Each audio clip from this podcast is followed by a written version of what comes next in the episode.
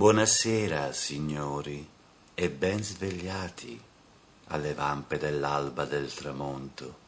Son sessant'anni rotti che dormite, restando buoni come i surgelati, o come chi s'aspetta che uno sconto gli conceda di vivere altre vite, semmai procrastinando ancora il conto che giunge adesso e che non fu saldato da quando convertito il buon soldato si rese irresponsabile formica.